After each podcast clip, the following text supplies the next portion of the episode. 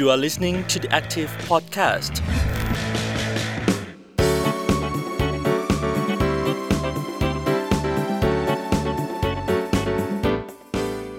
วัสดีค่ะ ต้อนรับคุณผู้ฟังเข้าสู่ The Active Podcast นะคะ สัปดาห์นี้เจอกับพรีนพิชยาพรโพสงาค่ะ เราอยู่กันในคอลัมน์พิเศษ รับเลือกตั้งผู้ว่าราชการกรุงเทพมหานคร ภายใต้แคมเปญปลุกกรุงเทพเปลี่ยนเมืองใหญ่ของไทย PBS The Active แล้วก็มีคอลัมน์พิเศษค่ะ คอลัมน์ Podcast นะคะ ที่ชื่อว่า Green Vision วิสัยทัศน์กรุงเทพสีเขียว ชวนผู้ลงสมัครเลือกตั้งผู้ว่าแต่ละคนค่ะ มาแสดงวิสัยทัศน์ ในเรื่องของสิ่งแวดล้อมเมืองกรุงกันฟังกันได้ทุกสัปดาห์เลยนะคะ ต่อเนื่องไปจนถึงสัปดาห์สุดท้ายก่อนถึงวันเลือกตั้งจริง 22 พฤษภาคมนี้ค่ะ คอลัมน์นี้เรายังได้รับความร่วมมือกันกับสมาคม เครือข่ายต้นไม้ในเมือง Big Tree โดยวันนี้เองค่ะ เราก็ได้รับเกียรตินะคะ จากพี่อู๋ชอบพกา วิริยานนท์ นายกสมาคมเครือข่ายต้นไม้ในเมือง ร่วมเป็นพิธีกรกับเราในวันนี้ สวัสดีพี่อูค่ะ สวัสดีค่ะ สวัสดีน้องพรีมแล้วก็ผู้ชมครับผู้ฟังทุกคนนะคะ แล้วก็สวัสดีคุณสกลทีแขกของเราด้วยนะครัคะสวัสดีครับทั้งสองท่านครับผมแนะนำอย่างเป็นทางการอีกครั้งหนึ่งนะคะ คุณสกลทีค่ะ เป็นแขกของเราในวันนี้ อดีตรองผู้ว่าราชการกรุงเทพมหานครนะคะ ก็ลงสมัครในนามอิสระ รู้สึกว่าครีเอทีฟคุณสกลทีนี่เขาชอบเล่นตัวเลขเอ้ยเล่นเล่นตัวอักษรเนาะใช่ครับ ทำทันเล่นคทีอะไรอย่างเงี้ยอ่าช่วยบอกทีอย่างเงี้ยนะคะครับเออใช่นะครับจบอักษรอะไรประมาณนี้นะคะครับถ้าพูดถึงแบ็กกราวของคุณสกลทีไม่ได้อยู่ในส่วนครับของสิ่งแวดล้อมนะคะ เพราะว่า 3 ปีที่เป็นรองผู้ว่าอยู่ก็ดูเรื่องของพัฒนาสังคม ป้องกันและบรรเทาสาธารณภัย แล้วก็มีเรื่องของสำนักเทศเทศกิกิจจครับแต่ว่าการจราจรครับอืม สิ่งแวดล้อมเนี่ยเป็นหนึ่งในหกนโยบายหลักเลยที่นำมาครับเสนอในวิสัยทัศน์ครั้งนี้ด้วยค่ะพี่อุวันนี้เป็นพิธีกรแต่ช่วยไกด์ให้หน่อยได้ไหมคะว่าในมุมมองของภาคประชาชนเนี่ยตอนนี้มองว่าต้นไม้ในกรุงเทพดีแล้วไหม เพียงพอแล้วหรือยังเป็นยังไงบ้างคะพี่อุค่ะ ก็ขอถามในงานตัวเองแล้วกันเนาะเอ่อคือดิฉันเป็นนายกสมาคมเครือข่ายต้นไม้ในเมือง เราก็โฟกัสเรื่องปัญหาที่มันเล็กมากคุณสกลที มันเป็นเรื่องเล็กมาก แต่มันแก้ไม่รู้กี่ปีมันก็แก้ยังไม่สำเร็จเลยค่ะสารภาพ เรื่องการตัดต้นไม้หัวกุด โดยเจ้าหน้าที่รัฐ ถ้าโฟกัสลงไปก็คือโดยกรุงเทพมหานคร แล้วก็หน่วยงานที่เกี่ยวข้องนะคะ เฉพาะต้นไม้ในพื้นที่สาธารณะของกทมเนี่ยมี 3 ล้านต้น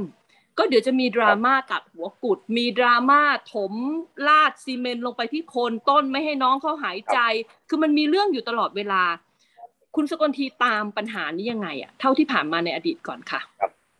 เพราะว่าผมเวลาประชุมผู้บริหารเนี่ย ผมก็จะเห็นมีการหยิบยกเอาเรื่องนี้มาพูดหลายครั้งนะครับอือฮึถึงแม้ว่าผมเนี่ยจะไม่ได้คุมแต่ว่าก็เห็นแล้วเราพยายามจะแก้ผมว่าปัญหามันเป็นอย่างนี้ว่าปกติเนี่ยเอ่อปกติเขาจะมีลูกประกรประจำอยู่แล้วใช่ไหมฮะแต่ในบางครั้งเนี่ยด้วยงานของเขตเนี่ยมันงานมันเยอะมันจุกจิกเพราะฉะนั้นเนี่ยเวลาเกิดเหตุหรือต้องทำอะไรขึ้นมาเนี่ยบางที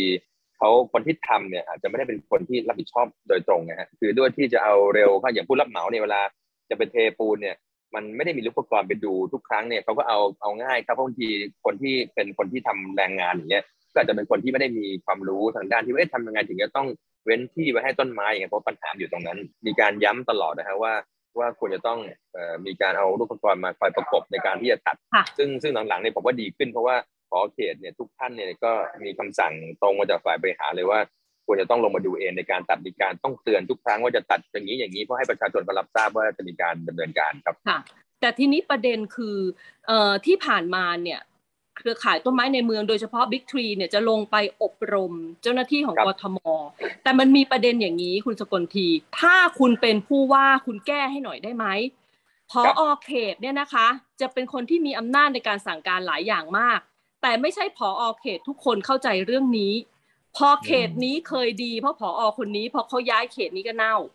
แล้วก็ครับเรื่องของการตัดแต่งต้นไม้อย่างถูกวิธีมันเป็นวิทยาศาสตร์ แต่พออืมทำเข้าจริงมันไม่มีคนที่รู้เรื่องไปคุมงานอย่างจริงจังและครับมันไม่ได้อยู่ใน KPI ของการประเมินงาน มันไม่ได้รับการแก้ลงไปในระดับ TOR มันจึงไร้ซึ่งความยั่งยืน พี่ไม่ทราบว่ามันติดอะไรในระบบบริหารของกทม ถ้าคุณได้เป็นผู้ว่าคุณจะทำอะไรคะเปิดปัญหาของพอเขตกทม ผมว่าในช่วงสามสี่ปีหลังเนี่ยมีการเปลี่ยนเยอะมาก บางคนเนี่ยอาจจะมาอยู่พื้นที่แค่ปีเดียว แล้วมีการเปลี่ยนไปที่เขตหรือมีการสับ ซึ่งผมว่าอันนี้มันเป็นสามารถบริหารจัดการได้อย่างที่บอกพอคนย้ายไปปุ๊บเนี่ยคนใหม่มาก็จะไม่รู้ว่าคนเก่าเขาทำยังไง แล้วปัญหาของพอเขตคืออาจจะมาจากสายงานที่หลากหลายนะครับ บางคนมาจากเทศกิจ บางคนมาจากเรื่องการเงินฝ่ายรายได้ บางคนมาจากดับเพลิง ซึ่งไม่ใช่ทุกคนที่จะมีความรู้ทางด้านนี้โดยเฉพาะ เพราะนั้นเนี่ยผมว่ามันควรจะต้องเซตอะไรสักอย่างให้มันเป็น standard ให้มันเป็นมาตรฐานเลยว่า ถ้าจะเป็นการตัดต้นไม้ของแต่ละเขตเนี่ยมีพอควรจะมีคู่มืออย่างนั้น และอย่างที่ที่พี่อุ๊เรียนเหมือนกันว่าในเวลาการทำงานเนี่ยไม่ใช่ทุกครั้งที่คนที่รู้เรื่องเนี่ยจะลงไปที่หน้างานจริง เพราะด้วยที่งานอาจจะมีหลายด้านหรืองานมันเร่งเนี่ยอย่างเช่นเวลาจะทำทางเท้าสักอันหนึ่งเวลาทำเสร็จเนี่ยคนที่เขารู้เรื่องอุปกรณ์เนี่ยอาจจะไม่ได้ไปคุมงานอาจจะเป็นแค่ฝ่ายโยธาหรือคนงานแค่นั้นจริงๆ มันเลยเกิดปัญหาในส่วนนั้น ถ้าเป็นผมเนี่ยผมคงคิดว่า มันจะต้องทำเป็นคล้ายๆว่าเป็นมาตรฐานเหมือนไกด์บุ๊กเลยว่าต่อไปนี้ถ้าคุณจะทำอะไรเกี่ยวต้นไม้ไม่ว่าจะเป็นการตัด หรือการทำถนนที่มีต้นไม้เนี่ยจะต้องทํำยังไงหนึ่งสองสามสี่มันคงต้องต้องจี้กันตรงไปอย่างนั้น เรื่องด้วยงานของกรทมเนี่ยมันมีหลากหลายและมันจุกจิกมากครับ พี่เสนอค่ะไกด์บุ๊กเนี่ยเครือข่ายภาคประชาชนกับนักวิชาการที่เรารวมอยู่เนี่ย เราทำให้ได้เลยนะ เอาไหมคะโอ้เอาเลยครับดีมากครับไม่ได้เป็นผู้ว่าจะเชิญที่วันแรกเลยนะคะ ข้อที่สองคือคุณสามารถทำให้การตัดแต่งตามไกด์บุ๊กนี้ เป็นหนึ่งในการประเมินคุณภาพ คือเข้าไปอยู่ใน KPI ของการประเมินของแต่ละเขตของแต่ละหน่วยได้ไหมคะ ครับผมคือเราปรับเรื่องนี้โยกเข้าไปเป็น KPI เลยนะพอเป็น KPI ปุ๊บมันเป็นอิสมัสและมันไม่ใช่งานฝาก มันไม่ใช่งานจิตอาสาแล้วแต่สำนึก แต่มันเป็นเรื่องที่ว่าถ้าไม่ทำคือผิดถูกป่ะคะแล้วก็นอกจากนั้นเนี่ยเวลาคุณไปจ้างบริษัทข้างนอกถ้าบริษัทที่ไม่เคยมีความรู้ ไม่มีรุกขกรที่เซอร์ติฟายไม่ได้ผ่านการประเมิน ก็ไม่ควรจะมีคุณสมบัติใด ๆ ในการรับงานจ้างของหน่วยงานกทม เราก็แค่ไปแก้ คุณสมบัติใน TOR ค่ะทำได้ไหมคะ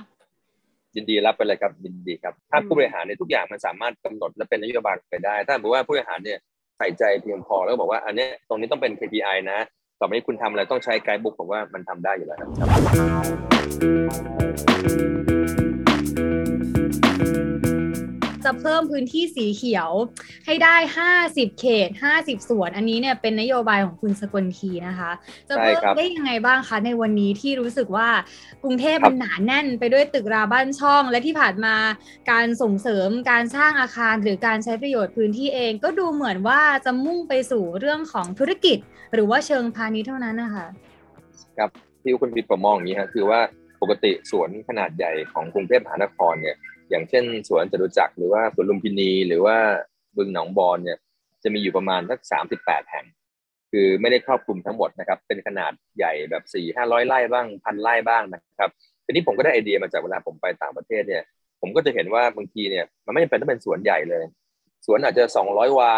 สองไร่สามไร่สี่ไร่ก็ได้ แต่มีให้กระจายให้ทั่วถึงไอ้ห้าสิบเขตที่ผมหมายความว่าทำห้าสิบเขตก็จะทำสวนขนาดจตุจักรทุกทุกเขต แต่ว่าเราจะทำไงให้แต่ละเขตนี่มีส่วนเล็ก ๆ เยอะไปหมด ซึ่งซึ่งผมเคยมีไอเดียตอนผมเป็นรองผู้ว่า ผมอาจจะไม่ได้คุมสิ่งแวดล้อมก็จริง แต่ว่าผมคุมโซนพื้นที่กลุ่มกรุงเทพเหนือ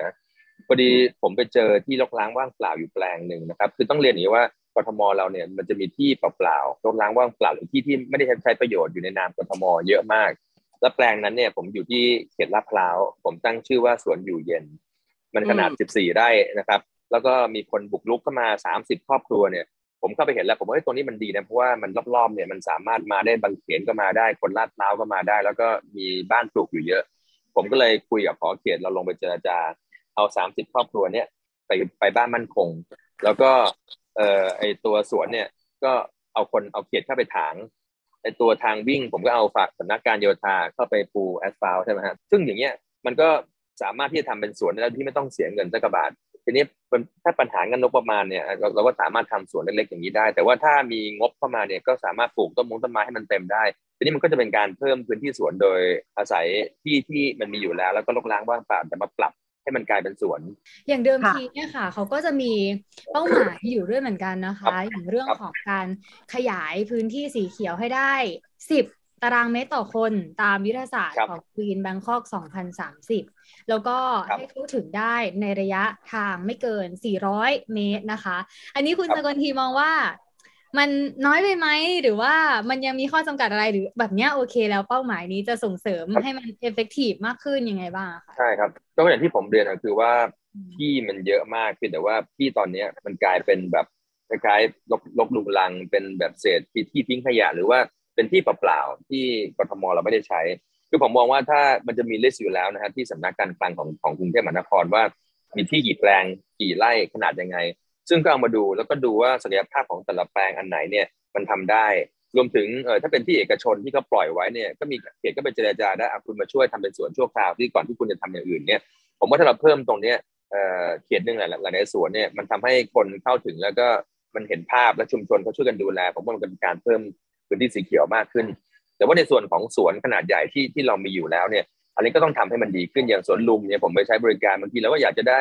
เอ่อล็อกเกอร์หรือห้องน้ำที่มันเพิ่มเติมมันดีขึ้นนะครับรวมถึงอย่างบึงหนองบอนอย่างเงี้ยถ้าถ้าเคยไปที่มันติดกับสวนหลวงรอเก้าเนี่ย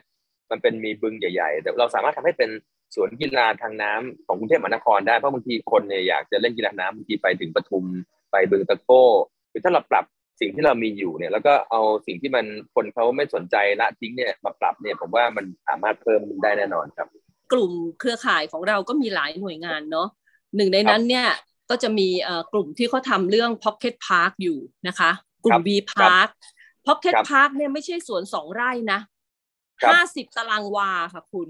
แปดตารางวาอย่างเงี้ยครับเออคือการ เอาข้อจริงนะคะ คือต่อให้จับเบื่อกทมในอดีตที่ผ่านมาเนี่ย มันก็มีอัตราการเติบโตที่ยังไม่มากนัก เราจะเกลี่ยงบประมาณตรงนี้ แล้วก็มีทีมในการเจรจาเพื่อทำให้มีอัตราการเพิ่มขึ้นได้ยังไงคะในวิธีบริหารค่ะ ผมว่าอันนี้เนี่ยมันต้องเอาประชาชนหรือชุมชนเนี่ยเข้ามามีส่วนร่วมด้วยนะครับจะเห็นว่าปกติงบประมาณของกรุงเทพมหานครเนี่ย ใหญ่ๆเขาจะไปสร้างสิ่งสาธารณูปโภคใหญ่อย่างเช่นอุโมงค์ระบายน้ำหรือเป็น water bank หรือว่าเป็นสาธารณูปโภคสะพานลอยที่มันใหญ่ๆอย่างสะพานข้ามแยก ผมว่ามันอยู่ที่การบริหารจัดการของผู้ว่าเขตเขตหนึ่งเนี่ยตอนนี้แต่ต่อปีงบประมาณแค่สองสาล้านบาทเองพอเขตมีซึ่งทำถนนเส้นเดียวก็หมดแล้วเพราะฉะนั้นเนี่ยผมว่ามันเป็นวิสัยทัศน์ของผู้ว่าที่จะต้องบริหารเงินเท่าที่มีอยู่เนี่ยกระจายลงไปตามเขตให้มาก คือถ้าสมมติพอเขตก็มี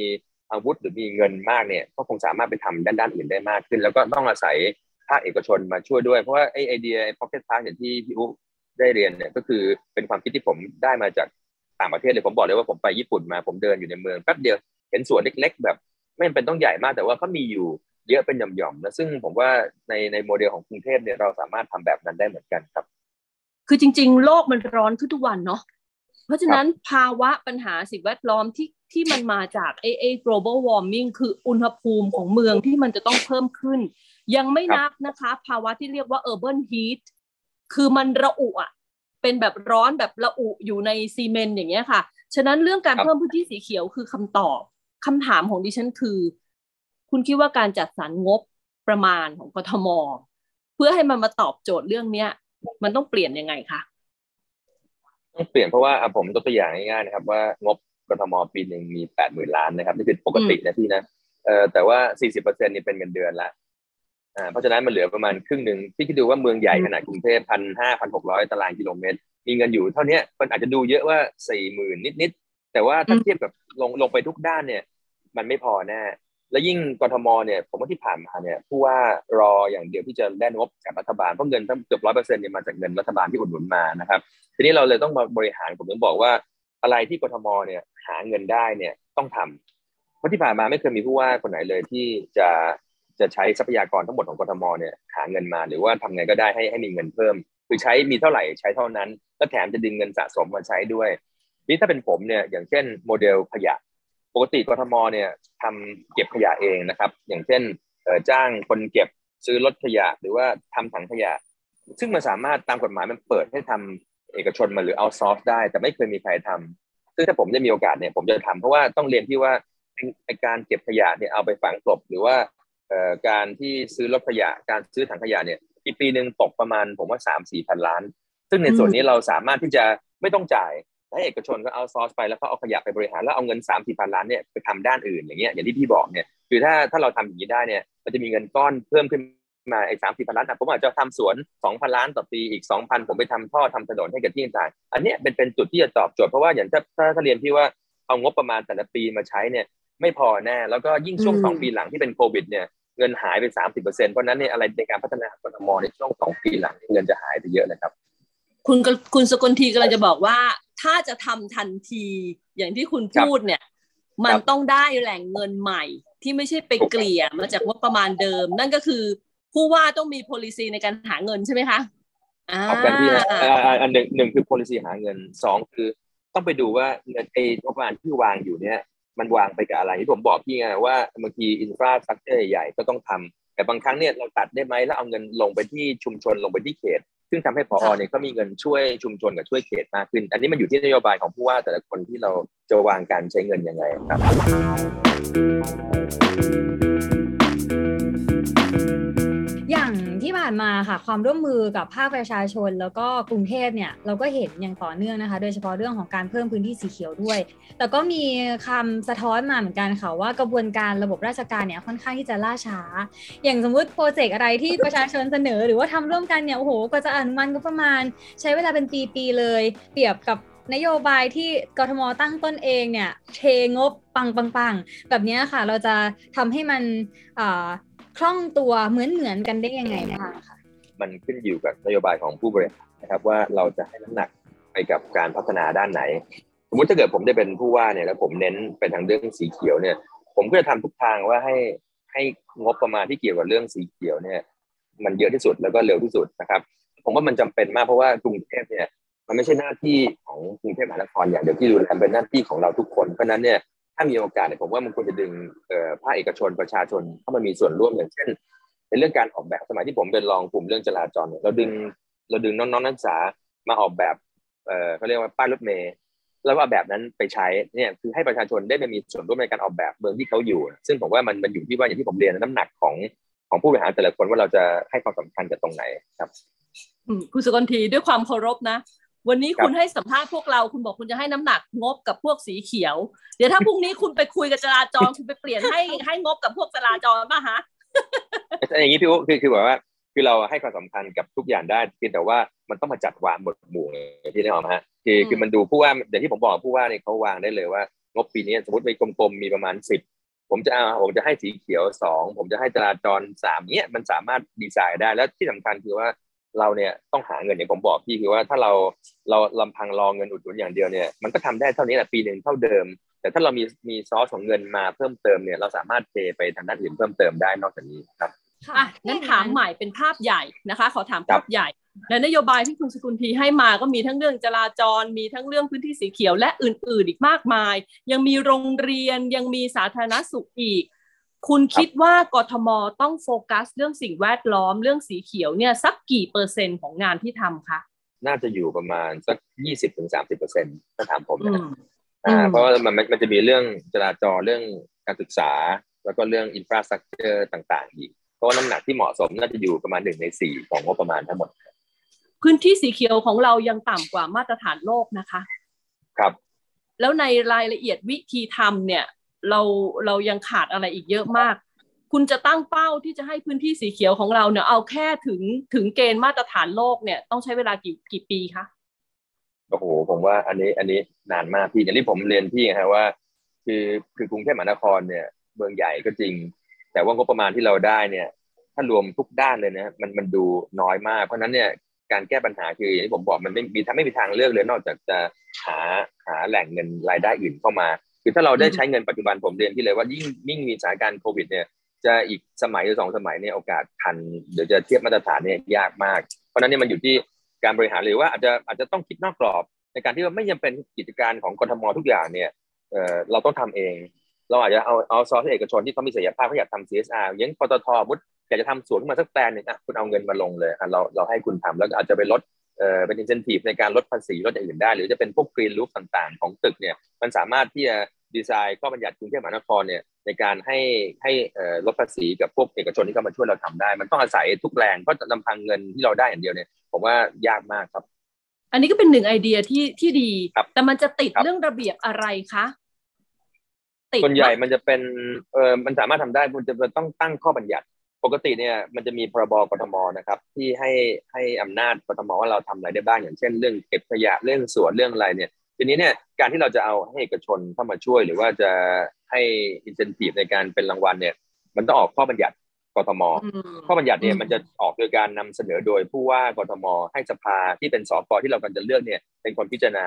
ซึ่งผมคิดว่าสกที่รับเลือกเข้ามาเนี่ยส่วนใหญ่เขาก็เข้ามาด้วยเจตจำนงของประชาชนอยู่แล้ว ซึ่งในส่วนนั้นเนี่ยผมว่าน่าจะไม่มีปัญหาในการออก แต่ว่ามันต้องได้คนที่จะเข้าไปผลักและเห็นปัญหาอย่างแท้จริงคือถ้าเข้าไปอยู่ แล้วก็บริหารด้วย เงินเงินเหมือนเดิมปกติ มันก็ได้เท่าที่เห็นเนี่ยนะครับผม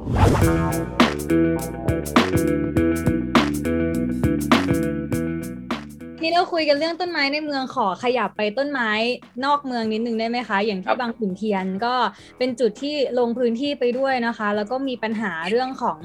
น้ำกัดเซ้อชายฝั่งค่ะ แล้วก็กระทบกับระบบนิเวศบริเวณนั้น อันนี้มีแนวทางแก้ไขยังไงบ้างคะเอ่อ ปกติเนี่ยการกัดเซาะชายฝั่งมันก็เป็นทั้งแถบอยู่แล้วใช่ไหมแต่ว่าของกรุงเทพมหานครเนี่ยเราจะมีแค่หน้ากว้างประมาณสัก 4.8 กิโลเมตร ที่เขตบางขุนเทียน ที่จะมีการกัดเซาะของของน้ำทะเลจากอ่าวไทยนะครับ ตั้งแต่ปี 18 มาจนถึงปัจจุบันเนี่ยหลักเขตพื้นดินเนี่ยห่างไปแล้วจากฝั่งประมาณเกือบ 5 กิโลเมตรแล้ว คือมันเซาะทุกปีทุกปี เพราะนั้นเนี่ยผมว่าในช่วงหลังเนี่ยเราพยายามเข้ามาแก้ โดยการที่จะสร้างแนวเป็นแนวกันคลื่น พื่อที่จะให้เออมันดินมันตกตะกอนแล้วมีการสร้างแล้วก็ปลูกต้นป่ากงกลางไปเรื่อยซึ่งเราทำมาอย่างต่อเนื่องแล้วก็ลองผิดลองถูกเพราะเดิมเราใช้ไม้ไผ่ แต่ไม้ไผ่เนี่ยข้อข้อดีข้อเสียก็มีคือว่าสิ่งมีชีวิตนิเวศเนี่ยมันอยู่ได้แล้วมันไม่เป็นอันตราย แต่ว่ามันก็โดนน้ำซัดทำให้ต้นเนี่ยมันจะไม่สามารถที่จะทนแรงได้ ก็มีการใช้เสาไฟฟ้าเก่าๆที่เราจะเอาเสาลงดินเนี่ยเอาสายไฟลงดินก็เอามาปักปักปักซึ่งมันก็ต้องทำไปเรื่อยทำขยับขยับซึ่งผมคิดว่า เอ่อถ้าถ้าร่วมมือกันเนี่ยมีเอกชนมาช่วยเป็นเงินเยอะนะฮะแต่ว่ามันต้องใช้แรงช่วยกันอีกเยอะเลยในการที่จะแก้ตรงนี้ครับ ขอถามเพิ่มนิดนึง คุณสกุลครับทีพูดตลอดเลยว่า จะให้เอกชนประชาชนเข้ามามีส่วนร่วมในการแก้ปัญหา ดิฉันอยากทราบว่าในโมเดลของการเอาเอกชนและประชาชนรวมทั้งภาคประชาสังคมมาร่วมทำงานให้กับกรุงเทพมหานคร คุณเซตเอาไว้ยังไงคะคือผมคิดว่าทุกอย่างเนี่ย มันอาจจะมีข้อจำกัดของมันแต่ว่ามันไม่ยากเกินกว่าที่มันจะที่มันจะไปแก้ไขได้ อย่างเช่นของกรุงเทพมหานครเนี่ยปกติงานภารกิจในการดูแลกทม มันเป็นหน้าที่ของกทมอยู่แล้วถูกไหมฮะแต่การที่เราจะเอาเอกชนเข้ามาอย่างที่ผมจะเรียนเนี่ยมันอาจจะต้องไปออกข้อบัญญัติผ่านสภาอาจจะยุ่งยากหน่อยนึงแต่เพื่อเปิดช่องในส่วนนี้เพราะว่าหน้าที่ของเราเนี่ยของหน่วยรัฐเนี่ย ในการเอกชนมาช่วยเข้ามาช่วยเรื่องเงินเรื่องอะไรแล้ว แต่ว่าเราก็ต้องพยายามทลายข้อจำกัด หรือว่าไอ้ตัวที่มันเป็นอุปสรรคในการที่เอกชนก็จะมาช่วยเราได้ตรงนั้นเนี่ยผมว่ามันคือหมายความว่าอย่างนั้นอืมทำลายยังค่ะไงดีคะก็อย่างตัวอย่างเช่น อย่างเรื่องเก็บขยะผมยกตัวอย่างสักครู่เนี้ยกฎหมายพรบมันเปิดให้เอกชนเข้ามาร่วมได้อยู่แล้ว แต่ผมก็งงกันว่าที่ผ่านมาอยู่ ผมโตมา 40 กว่าปีกทมก็ยังทำเองอยู่ไม่ยอมเปิด อาจจะเป็นเพราะว่ามันอาจจะมีเอ่อ มีรายได้อย่างอื่นที่เราไม่รู้ ซึ่งอาจจะเป็นการจ้างเขามาฝังกลบอย่างเงี้ยแล้วเราแล้วเราได้ตังค์อย่างอื่น ซึ่งผมไม่ทราบอดีตนะฮะเพียงแต่ว่าถ้าเราทำในส่วนนั้นเนี่ยบางทีเราอาจจะไม่ต้องซื้อรถแล้วอะบางคนอาจจะเสียประโยชน์แล้วไม่ต้องซื้อรถอย่างเงี้ยไม่ต้องซื้อถังขยะถ้าเอกชนว่าไปเองเนี่ยมันอาจจะทำให้บางกลุ่มเนี่ยเสียประโยชน์ไป ซึ่งผมว่าคนเป็นผู้ว่าเนี่ยมันต้องมองภาพใหญ่กว่านั้นครับ ถ้าเราพูดถึงเรื่องของสิ่งแวดล้อมแล้วเนี่ยค่ะ มันก็ไม่ได้หมายถึงแค่ต้นไม้เนาะพี่อุแต่มันก็ยังมีส่วนที่เกี่ยวข้องกับทั้งระบบนิเวศ หรือแม้แต่การเปลี่ยนแปลงของสภาพภูมิอากาศต่างๆ เนี่ยค่ะในฐานะผู้ว่าเองแล้วก็ทมก็มีความท้าทายเรื่อง climate change ด้วยจะมีนโยบายเกี่ยวกับเรื่องนี้ยังไงบ้างไหมคะผมว่าการก่อสร้างหรือว่าการสังดาบของไอเสียรถเรื่องการจราจรเนี่ย มันมีผลทั้งสิ้นนะครับผมยกตัวอย่างอย่างเรื่องไอ้ฝุ่น PM ที่หลังๆ มันจะมีเยอะขึ้นเนี่ย ผมว่าอาจจะเมื่อก่อนอาจจะมีก็ได้เพียงแต่ว่ามันไม่ได้มีการวัดก็เลยไม่รู้ว่าฝุ่นมันเยอะนะแต่พอหลังพอเราเริ่มวัดกันถี่ขึ้นมันก็คงได้เลยรู้ ผมว่ามันต้องในภาพรวมในกิจกรรมที่มันจะก่อให้โลกร้อนขึ้นเนี่ยมันมันต้องพยายามลดลงให้ได้ อย่างเรื่องรถเนี่ยจะเรื่องปล่อยมลพิษเนี่ยยังไงมันก็ติดเพราะว่าทราบไหมว่ารถที่จดทะเบียนในกรุงเทพเฉพาะกรุงเทพอย่างเดียวเนี่ยมี 11 ล้านคันแล้ว แต่พื้นที่ถนนเนี่ยมีแค่5-6เปอร์เซ็นของพื้นที่ทั้งหมด ยังไงมันก็ติด เพราะนั้นเนี่ยก็เป็นหน้าที่ของหน่วยงานรัฐอย่างเช่นกรุงเทพมหานครในการทำอะไรก็ได้ที่จะทำเรื่องขนส่งสาธารณะเพื่อให้คนเขาใช้ขนส่งสาธารณะให้มากที่สุดรถส่วนตัวให้น้อยลง เพื่อที่ให้บรรยากาศหรือว่าการเผาไหม้ของเชื้อเพลิงรถเนี่ยลดลง ซึ่งอันนี้เป็นหน้าที่ซึ่งมันอยู่ในนโยบายของผมอยู่แล้วด้วย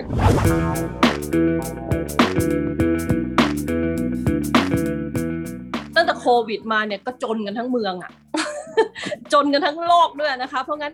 เศรษฐกิจน่าจะเป็นเรื่องที่ต้องชี้นำเนาะเศรษฐกิจเป็นตัวนำแต่สิ่งแวดล้อมก็เป็นปัญหาเร่งด่วน แล้วก็เหมือนกับแบบเหมือนเหมือนกับกบต้มอะคุณ เหมือนตอนนี้เราอยู่ในหม้อแล้วอะเนาะแล้วมันร้อนขึ้นเรื่อยๆล่ะ รอวันที่จะแบบตายโดยไม่รู้ตัวค่ะทำยังไงคะที่จะเอาเรื่องเศรษฐกิจกับสิ่งแวดล้อมมาเสริมกัน และทำให้คนมีคุณภาพชีวิตที่ดีค่ะ ผมว่าปัญหาสิ่งแวดล้อมมันเป็นปัญหาที่มันหนัก แต่คนไม่เห็น เพราะว่ามันไม่เหมือนกับเฮ้ยฉันจนจะไม่มีข้าวกินเดี๋ยวนี้ถูกไหมฮะแต่มันมันเป็นปัญหาที่มันค่อย ๆ กัดเซาะไปเรื่อยผมคิดว่าอันเนี้ยอย่างที่ผมเรียนคือ ถ้าผมมีโอกาสได้ได้ทำเนี่ย มันจะต้องอาศัยความร่วมมือของทุกภาคส่วนเพราะผมว่าลำพังกรุงเทพมหานครแห่งเดียวเนี่ยคงไม่สามารถทำกิจกรรมทุกอย่างได้ มันจะต้องพยายามยังไงก็ได้ที่จะให้ทุกภาคเนี่ย ได้มาร่วมมือที่สุดโดยการขจัดไอ้ปัญหาที่มันเคยมีอย่างเช่นทำให้เอกชนเข้ามาร่วมกับเราไม่ได้ หรือว่าอย่างที่คุณบรินบอกว่าเออทำไมเอกชนพอเสนออะไรมันช้าจัง ซึ่งผมว่ามันต้องต้องแก้ตรงนั้น ส่วนในเรื่องเศรษฐกิจเนี่ยผมว่าเออมันมันเป็นภาครัฐใหญ่ที่มันต้องแก้ แต่ผมว่าไอ้เรื่องไอ้เรื่องสิ่งแวดล้อมเนี่ยตัวเมืองเนี่ยมันสำคัญในการแก้มากกว่าครับผม อืมขอถามเรื่องการเมืองหน่อยสิ คืได้อครับก็รู้กันอยู่อะนะ ว่าคุณสกลทีนะคะ ท่านผู้ว่าอัศวินนะคะ หรืออย่างพี่เอเนี่ยฐานคะแนนเดียวกันหมดเลยเนี่ย คือสุดท้ายมันจะได้ผู้ว่าแค่คนเดียวเนาะและที่เหลือก็จะไม่ได้ถูกไหมคะ คุณจะมีรวมแก๊งกันหลังจากนั้นไหมอะคงไม่พี่ผมว่าทุกคนที่มาลงเนี่ยเออคือถ้ามันอยู่ทีมเดียวกันหมดเนี่ยมันก็คงไม่มาลงถูกไหมฮะมันก็คงอยู่ด้วยกัน แต่ว่าคนที่มาลงถึงแม้ว่าจะมีฐานแฟนคลับเหมือนกันเนี่ยแต่คงมีรายละเอียดที่มันไม่เหมือนกันเหมือนที่ไปตัดชุดร้าน tailor-made เนี่ยคนทุกคนไม่ได้มีไซส์ตัวที่มันเท่ากัน เพราะฉะนั้นความคิดแต่ละอย่างรายละเอียด detail ถึงแม้ว่าทางด้านซีกใหญ่แฟนคลับ มันจะมองไปในด้านเดียวกัน แต่ว่าไอ้รายละเอียดเล็กๆหรือวิธีการทำงาน ผมว่ามันแตกต่าง มีคนถามผมเยอะว่าเอ้คุณลงทำไมคะแนนคุณตัดกับผู้ว่าคือผมเรียนว่าถ้าเกิดผมคิดเหมือนท่านผู้ว่าหมดทุกอย่างเนี่ยผมก็คงไม่มาลงผมคงลงในนามของผู้ว่าอยู่นะครับผม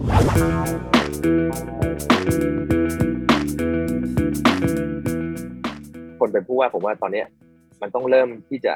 หาเงินเพิ่มได้ละ เพราะว่าลำพังงบประมาณที่ผ่านมาเราก็ได้เท่านี้มาตลอดถูกไหมครับถึงจะเพิ่มก็เพิ่มน้อยโอกาสลดมากกว่าเพิ่มเพราะว่ามันอาจจะมีเรื่องโควิดหรือเรื่องปัจจัยแทรกแซงเนี่ยเพราะนั้นในการที่เราจะบริหารเมืองให้ดีได้เนี่ย มันต้องคล้ายๆว่าไปดูงบก่อนว่าอันไหนมันเป็นแฟตอันไหนมันเป็นสิ่งที่ไม่จำเป็นตัดออกแล้วมาทำในสิ่งที่มันจำเป็นรวมถึงหาเงินมาเพิ่มเพื่อจะทำให้สิ่งจำเป็นนั้นเนี่ยทำได้เร็วขึ้นครับผมค่ะ สรุปว่าทำทันทีเพื่อให้แก้ปัญหาพื้นที่สีเขียวคือทำอะไรคะ ทันทีใช่ไหมฮะก็ถ้าผมเป็นวันแรกเลยเรื่องสีเขียวเนี่ย ผมจะเรียกมาเลยว่าอะสำนักคลังคุณเอาลิสต์ของที่ยกล้างว่างเปล่าในกรุงเทพทั้งหมดมาเลย แล้วก็มานั่งจิ้มเลยว่าตรงไหนที่มันมีศักยภาพในการทำเป็นสวนได้อะอยู่ในเขตไหนเขตนั้นคุณมีหน้าที่ไปทำอะทำให้เกิดให้ได้ อันนี้เป็นนโยบายที่มันทำได้เลยทันทีอันนี้แล้วก็สิ่งที่เรามีอยู่แล้วอย่างเช่น ที่ผมทำที่ลาดพร้าวเนี่ย เราจะมีแอสฟัลต์หรือลู่วิ่งอยู่แล้วอะ โยธาไปทำลู่วิ่ง ต้นไม้ก็เขียนก็เอาจากนู่นจากนี่มาปลูก ซึ่งมันกลายเป็นสวนขนาดย่อมได้เลยแล้วก็ค่อยๆพัฒนาขึ้นไปเรื่อยๆครับค่ะ แล้วขอเบอร์สองนะทำทันทีหมายเลขสองคือทำคู่มือการตัดแต่งต้นไม้อย่างโอถูเคกวิธีอันนั้นแล้วใส่จะเข้าเชิไปญในที่ KPI เป็นคนแรก เป็น KPI ที่จะครับบังคับให้ทุกคนทำโดยหน้าที่นะคะคุณได้ครับ ก็ถ้ามีโอกาสได้เป็นผู้ว่าเนี่ยขอเชิญที่สารว่าการวันรุ่งขึ้นเลยครับ ยินดีอย่างยิ่งขอครัให้บคุผณมได้นะตำแหน่งนี้ วันนี้ขขออบบพพระระคุคุณณนะมากขอบเลคุณยนะค่ะขอบคุณครับยินดีฮะค่ะคุณพินขอบคุณนะครับขอบคุณครับค่ะขอบคุณครับครับผมก็ถ้าครับเกิดว่าคุณผู้ฟังท่านไหนนะคะ ที่มีเรื่องราวอื่น ๆ เกี่ยวกับกรุงเทพและอยากจะบอกคุณที ก็แอบฝากร้านให้เลยว่าเข้าไปได้ที่ได้ครับกทมช่วยบอกที .com ช่วยนะบอกคะทีฮะอ่าอืมแต่ขอบถ้าคุณครัหาบกว่าคุณผู้ชมท่านไหนนะคะ ที่อยากจะติดตามฟังนโยบายของผู้ลงสมัครผู้ว่าราชการกรุงเทพมหานครอย่างต่อเนื่อง ก็ติดตามได้ที่ The Active นี่แหละค่ะสำหรับวันนี้ขอบคุณพี่อูชอบพการนะคะ แล้วก็คุณสกลทีค่ะ สวัสดีครับค่ะขอบคุณครับขอบสคุวัณสดีท่านผู้ฟังด้วยครับค่ะขอบคุณครับ You are listening to the Active Podcast.